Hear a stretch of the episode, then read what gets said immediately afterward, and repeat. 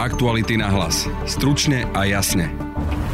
Rusi podľa ukrajinskej armády vyhodili do vzduchu priehradu Nová Kachovka. Záplavami sú tak ohrozené viaceré oblasti, kde žijú 10 tisíce ľudí. Ukrajina preto začala s evakuáciou časti obyvateľov z ohrozených oblastí. Budete počuť novinárku Stanislavu Harkotovú, ktorá sa nachádza priamo na Ukrajine. Na ceste do Chersonu sme sa museli vrácať, keďže niektoré úseky cesty sú už zatopené a najmä kvôli tomu, že rieka Dnieper na svojom dolnom toku stúpla natoľko toľko, že e, dokonca vytláča akoby inú rieku, e, ktorá sa do nej vlieva. Tá rieka sa volá Ingulec. K poškodeniu malo dôjsť údajne v noci. Ukrajina tiež tvrdí, že Rusi priehradu podmínovali ešte pri jesennom ústupe. Môžu byť za výbuchom naozaj Rusy? Aké dôsledky bude mať táto udalosť a ako to ovplyvní ukrajinskú protiofenzívu? V podcaste odpovedajú analytici. A to Pavel Havlíček. Rusové tím získali to, že skutečně mohou teď e, být klidní, že nedojde k nějakému dramatickému vývoji na té jižní frontě a mohou se koncentrovat na další úseky, takže pro ně je to, pro ně je to z časového hlediska velmi důležité. A Michal Lebduška. Já si myslím, že to byl trošku možná nějaký jako, jako skutečně akt zoufalství nebo, nebo paniky, který nebyl prostě promyšlený. Vypočujte si aj krátky prehľad správ. Dnes na Bratislavskom hrade rokovali lídry B9. Témou bola podpora Ukrajiny a priority pred júlovým summitom NATO. Neprávoplatne odsúdený ex-policajt Marian Kučerka vypovedal na súde cez telemost z Bosny a Hercegoviny. V pozície svetka priznal, že čakal svoje zadržanie v zime 2020. Iba 26% obyvateľov Slovenska sa chce zúčastniť na budúcoročných eurovoľbách. Ide o výsledok prieskumu Eurobarometra. Práve počúvate podcast Aktuality na hlas a moje meno je Denisa Hopková. Máte 24 hodín. Kam pôjdete? Kedy vyrazíte? A koho vezmete so sebou? Len na vás záleží, ako sa rozhodnete vyskúšať populárne SUV Ford Kuga. Teraz ho môžete zažiť až na 24 hodín úplne zadarmo. Tak na čo čakáte? Zdolajte hory aj mesto. Zažite pohodlie, komfort aj skvelé jazdné vlastnosti. Stačí vyplniť formulár a vaša cesta sa môže začať. Navštívte Ford SK a presvedčte sa sami. Zdalo sa, že najväčšou témou týchto dní bude ukrajinská protiofenzíva. Teraz je ale otázne, či dlho očakávaný ukrajinský protiútok nemôže prísť neskôr, ako sa čakalo. Rusi totiž podľa tvrdení Ukrajincov v noci vyhodili do vzduchu hrádzu na vodnej nádrži Nová Kachovka. A podľa ukrajinského prezidenta Volodymyra Zalanského priehradu odpálili zvnútra. Ruskí vojenskí blogeri naopak zo zničenia vodnej elektrárne obvinujú ukrajinskú armádu. V čase nahrávania tohto podcastu sú zaplavené viaceré časti povodia rieky Dnieper a úrady spustili evakuáciu Chersonskej oblasti. Na Ukrajine sa nachádza aj naša reportérka aktualit Stanislava Harkotová. V čase nahrávania zvuku sa nachádzala na ceste do Chersonu, kde sú zaplavené už aj ulice. No a o tom, ako to vyzerá v zasiahnutých oblastiach, pripravuje aj reportáž, ktorú si budete môcť prečítať na našom webe Aktuality.sk. Ja som práve v aute s dobrovoľníkmi z organizácie Červená kalina z Krivého rohu a mierime vlastne Chersonskou oblasťou do mesta Cherson. Vydali Vydali sme sa na cestu dnes ráno práve v čase, keď prišla správa o tom, že Rusko odpálilo priehradu e, v Novej Kachovke a rieka Dnieper vlastne začala nekontrolovane prúdiť e, dole e, prúdom. Sami sme vlastne boli svetkom toho, pretože na, na ceste do Chersonu sme sa museli vrácať, keďže niektoré úseky cesty sú už zatopené a najmä kvôli tomu, že rieka Dnieper na svojom dolnom toku stúpla stúpla natoľko, že e, dokonca vytláča akoby inú rieku, e, ktorá sa do nej vlieva. Tá rieka sa volá Ingulec.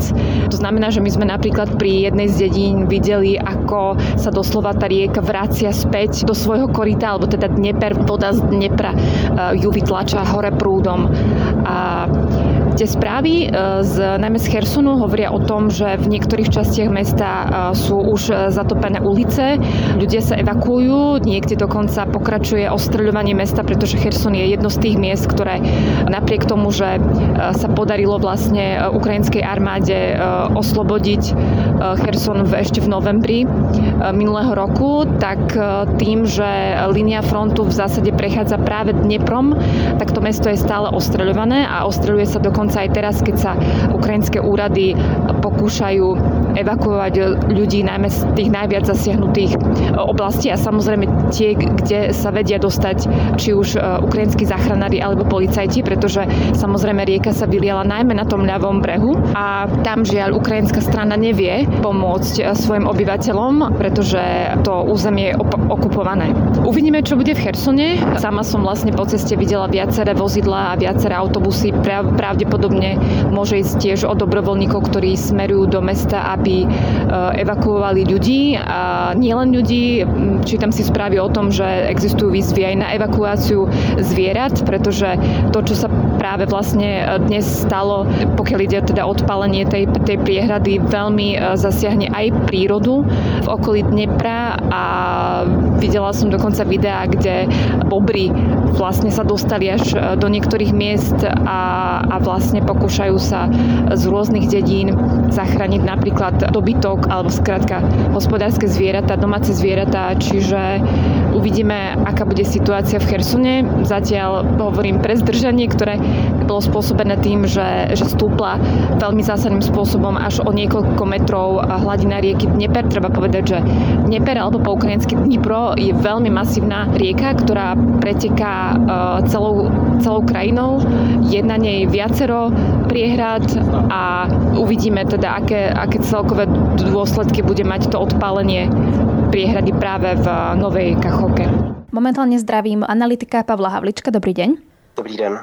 Rusi podľa Ukrajincov vyhodili do vzduchu hrádzu na vodnej nádrži Nová Kachovka. Hovoria, že výbuch mal nastať vo vnútri strojovne a teda na diaľku. Keby to vieme možno ešte viac nejak vysvetliť, že čo presne sa teda stalo a ako to malo teda podľa Ukrajincov vybuchnúť. Tak eh, ta ukrajinská strana vlastně prezentuje to, že skutečně to byla vojenská akce, která vlastně měla nějakým způsobem zpomalit vlastně tu ukrajinskou protiofenzivu.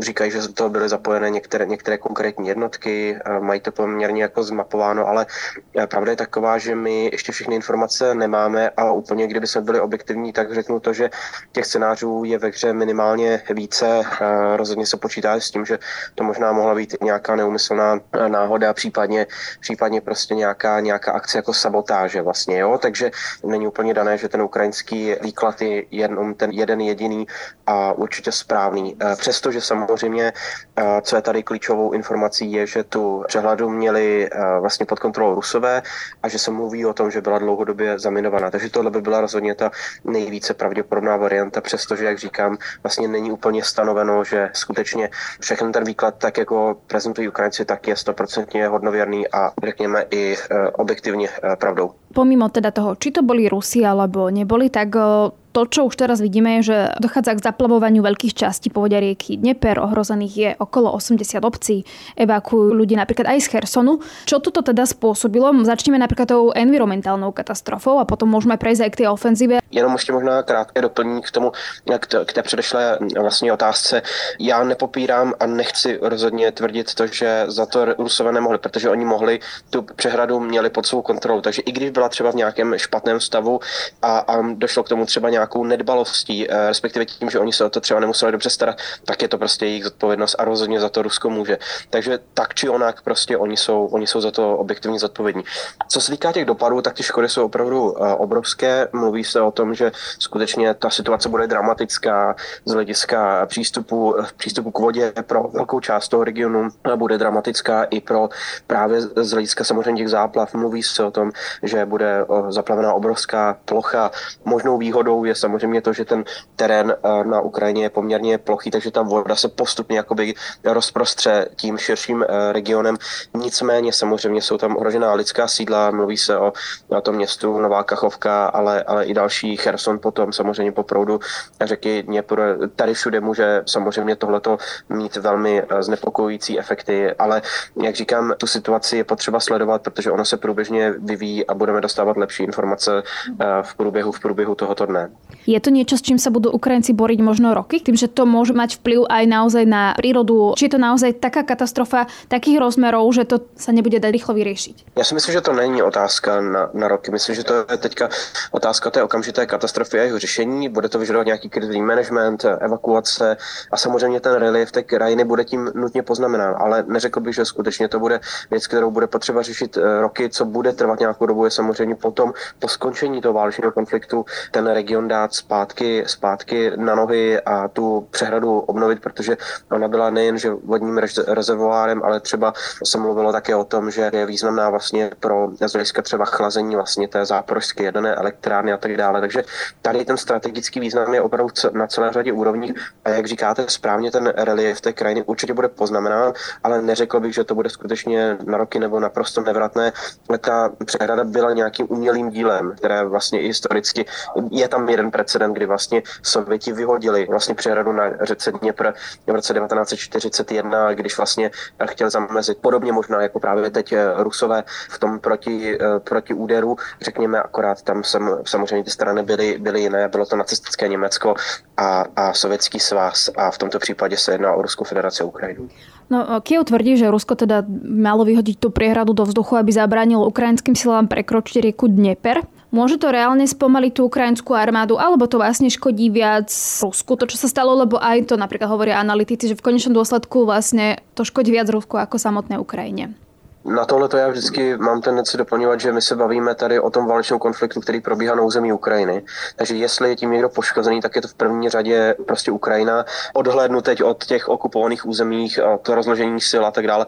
Rozhodně je to, je to strana ukrajinská, která má tyhle, ty, má tyhle ty problémy. Samozřejmě z toho vojenského hlediska, když se bavíme teď eh, krátkodobě ten horizont, tak je samozřejmě důležité sledovat vlastně, jak, eh, jaké dopady to bude mít. Skutečně tady, tady musím říct, že to má mnoho vrstev a, a a určitě je pravdou i to, že tím mohou být nějakým způsobem vlastně zasaženy i ty ruské pozice to, to předpolí, kde se, kde se Rusové eh, opevňovali. Eh, nicméně samozřejmě eh, teď to bude dramatičtější z pohledu Ukrajiny, protože pokud do těchto momentů, možná dnů, hodin se, se datuje a načasovala vlastně ta ukrajinská protiofenziva, tak ta nemožnost vlastně překročit tu řeku Dněpr právě kvůli tomu rozvodnění, tak je samozřejmě velmi dramatická a může to ty plány poškodit. Takže řekl bych, že ten efekt je silnější na té ukrajinské straně i v tom krátkodobém vojenském horizontu a perspektivě. Tohle je opravdu, řekl bych, eh, vlastně tím, tím momentem číslo jedna, co by mělo z mého pohledu v té vojenské oblasti být jakoby nejdůležitější a nejvýznamnější. Čiže může to zpomalit tu ukrajinskou protiofenzivu? Ano, rozhodně. To si myslím, že je ten nejpřímočařejší efekt eh,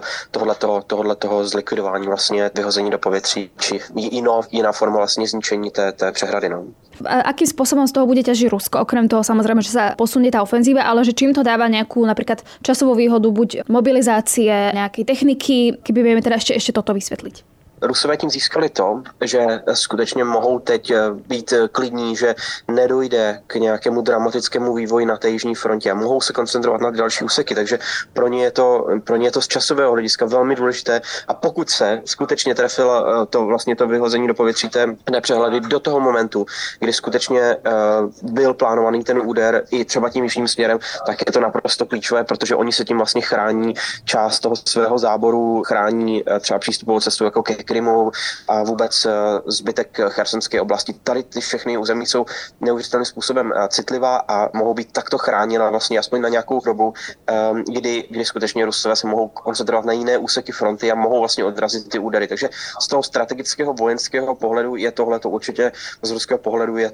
to úspěch, který oni mohou využívat při teď krátkodobé manévrování vlastně na tom bojišti a využívání maximální, um, maximálního množství vlastně těch svých sil pro zabránění uh, těm, těm ukrajinským úderům v určitých částech té fronty, kde mohou samozřejmě a postupem času mohou domobilizovat a doplnit ty síly, doplnit třeba i vybavení, aby chránil potom i ten, i ten jich, protože se mluvilo o tom, že ta ukrajinská protiofenziva má jít minimálně ve třech uh, třeba vektorech, takže tohle to je určitě důležité. Tolko teda analytik Pavel Havlíček, děkuji pěkně. Děkuji, mějte se, dovidenia.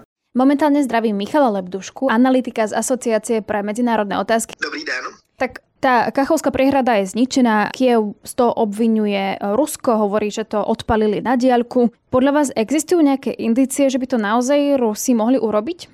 Žádné přímé důkazy samozřejmě nemáme a ta zpráva momentálně nějak nezávisle ověřit nejde. Nicméně právě z historie toho, jak, eh, jak Rusko na Ukrajině působí, co obě strany dělají, jak komunikují, tak je samozřejmě jako mnohem pravděpodobnější, že to skutečně udělali Rusové, což je na druhou stranu trochu paradoxní, protože to odpálení té přehrady, i když je to samozřejmě obrovská humanitární a ekologická katastrofa, tak spíše uškodí asi, asi jim. A môžeme si aj popísať, ako teda uškodí Rusom? Vieme, že sa aj samozrejme blíži tá ofenzíva. Jde o to, že když se podíváme na mapu, tak právě ten okupovaný břeh východní Dněpru je níže položený než, než ten břeh, na kterém je město Cherson, který je na západě, který kontrolují Ukrajinci. To znamená, že většina té vody zaplaví právě ten břeh, na kterém jsou Rusové a tím pádem, tím pádem tedy, tedy tam zničí nějaké ruské obrané pozice, které se tam budovaly. O tom se ostatně, ostatně už píše, že k tomu došlo. Zároveň ale, ale tedy jako k tomu je nutné říct, že tam dost možná může být také, také jako plán v tom, že Rusové chtěli možná zabránit Ukrajincům nějaké případné překročení té řeky a vzhledem k té zřejmě začínající ofenzivě, tak přesměrovat ty jednotky, které tam mají třeba na jiné úseky fronty. To je samozřejmě, samozřejmě také možnost, i když na druhou stranu jako ukrajinský útok z téhle strany byl vždycky velmi nepravděpodobný. Pak tam máme ještě druhou rovinu, která se týká tedy značné míry ekologie. Jde o to, že z Kachovské přehrady byl vodou zásobovaný Krym přes takzvaný severokrymský kanál. V roce 2014, když Rusko okupovalo Krym, tak to byl obrovský problém eh, právě pro Rusko, protože Ukrajina tenhle ten kanál zablokovala. Krym se skutečně potýkal s obrovskými nedostatky vody, hlavně severní část, která je taková jako, jako velmi zemědělská. A teď vlastně po té, co Rusové okupovali jižní část Ukrajiny, tak ten kanál znovu zprovoznili a teď vlastně jako by znovu přestane fungovat. Takže z tohoto hlediska pro Krym je to obrovský problém. Ak teda ale uh, to viac škodí Rusku, ako ste teda vysvetľovali, tak prečo by to teda Rusi uh, urobili? No, to je samozřejmě dobrá otázka, na kterou bychom asi všichni rádi viděli odpověď. Já si myslím, že to byl trošku možná nějaký jako, jako skutečně akt zoufalství nebo, nebo paniky, který nebyl prostě promyšlený. A možná v, jako zatím stojí prostě nějaká motivace zkomplikovat Ukrajincům situaci, donutit je k tomu, aby se věnovali, aby se věnovali jako třeba nějaké evakuaci obyvatel z Chersonu, aby tedy přesměrovali nějaké síly třeba jakoby, jako na tuhle tu činnost. A obecně třeba vyvolali nějakou paniku a to, to bych viděl asi jako, jako ten možná hlavní motiv. Mhm. Ukrajinci tvrdia, že Rusi vlastne podmínovali a odpalili na diaľku, čiže oni tam mali priestor na to podmínovať, to celé to pripraviť a odpaliť na diaľku? Takhle, z toho, co víme, tak i jako, jako čistě z toho technického hlediska nebo praktického uh, vlastně si dává smysl, že to že tu přehradu skutečně odpálili Rusové, protože tu přehradu samotnou kontrolovali právě oni a ona byla stavěná samozřejmě tak ještě za Sovětského svazu, aby nějaký, nějaký jako i poměrně velký útok vydržela. To znamená, že, že Ukrajinci, pokud by chtěli tu přehradu zničit, tak by na ní museli zautočit z dálky a proti tomu, proti tomu ona skutečně jako byla stavěna. Takže, takže i tohle to naznačuje, že skutečně zatím stojí Rusové a odpálit ji od někud, řekněme třeba zevnitř, tak na to samozřejmě jako prostředky určitě měli. Dá se povedať, že to je jedna z takých možno najhorších udalostí, čo sa stalo počas tej vojny. Samozrejme Buča a všetko toto boli udalosti, na ktoré si pamätajú ľudia, presne také tie silné, ale že aj toto je jedna možno z takých tých najhorších, najsilnejších vecí, čo sa stalo počas tej vojny? Určitě to dost pravděpodobně bude jeden z velkých symbolů té války. To bez pochyby asi z hlediska třeba lidských obětí, tak to možná plně největší katastrofa nebude. Přeci jenom, jako viděli jsme, poměrně ošklivé věci jako na mnoha místech. A já sám jsem při cestě po Ukrajině a podél, podél vlastně po, po místech, která byla okupovaná a je relativně blízko fronty, viděl věci, které jsou s tím letím asi nesrovnatelné. Nicméně samozřejmě, samozřejmě tady je otázka, jak se budou Rusové chovat k lidem na těch okupovaných územích. Či my víme, že Ukrajinci zahájili evakuaci v Chersonu a v těch ohrožených oblastech, ale jak to vypadá na tom druhém břehu, to nevíme. O tam to žádné zprávy ne, nemáme. Takže samozřejmě záleží na tomhleto. A jinak je to skutečně do značné míry spíš ekologická humanitární katastrofa.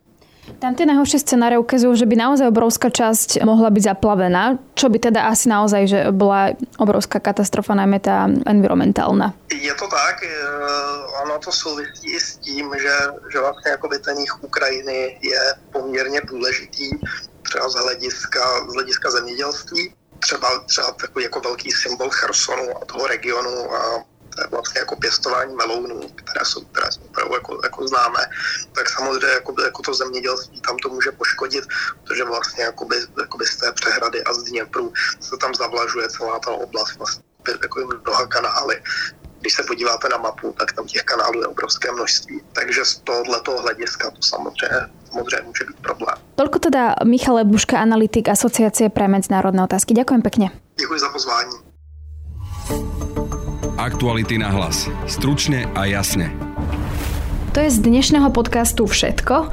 Vy si ale môžete vypočuť náš ranný podcast s expremiérkou Ivetou Radičovou. V podcaste hovorí o tom, že tragédia slovenskej politiky je v tom, že vytvorila príliš veľkú konkurenciu politikov, ktorí pracujú na základe populizmu, polarizácie a postpravdivosti, teda princípu rozmazať a spochybniť čokoľvek, ale najmä označovať každého iného za totálne zlo a nepriateľa ľudu. Na dnešnom podcaste spolupracovala Stanislava Harkotová a Adam Obšitník. Od mikrofónu sa lúči a pekný deň želá Denisa Hopková.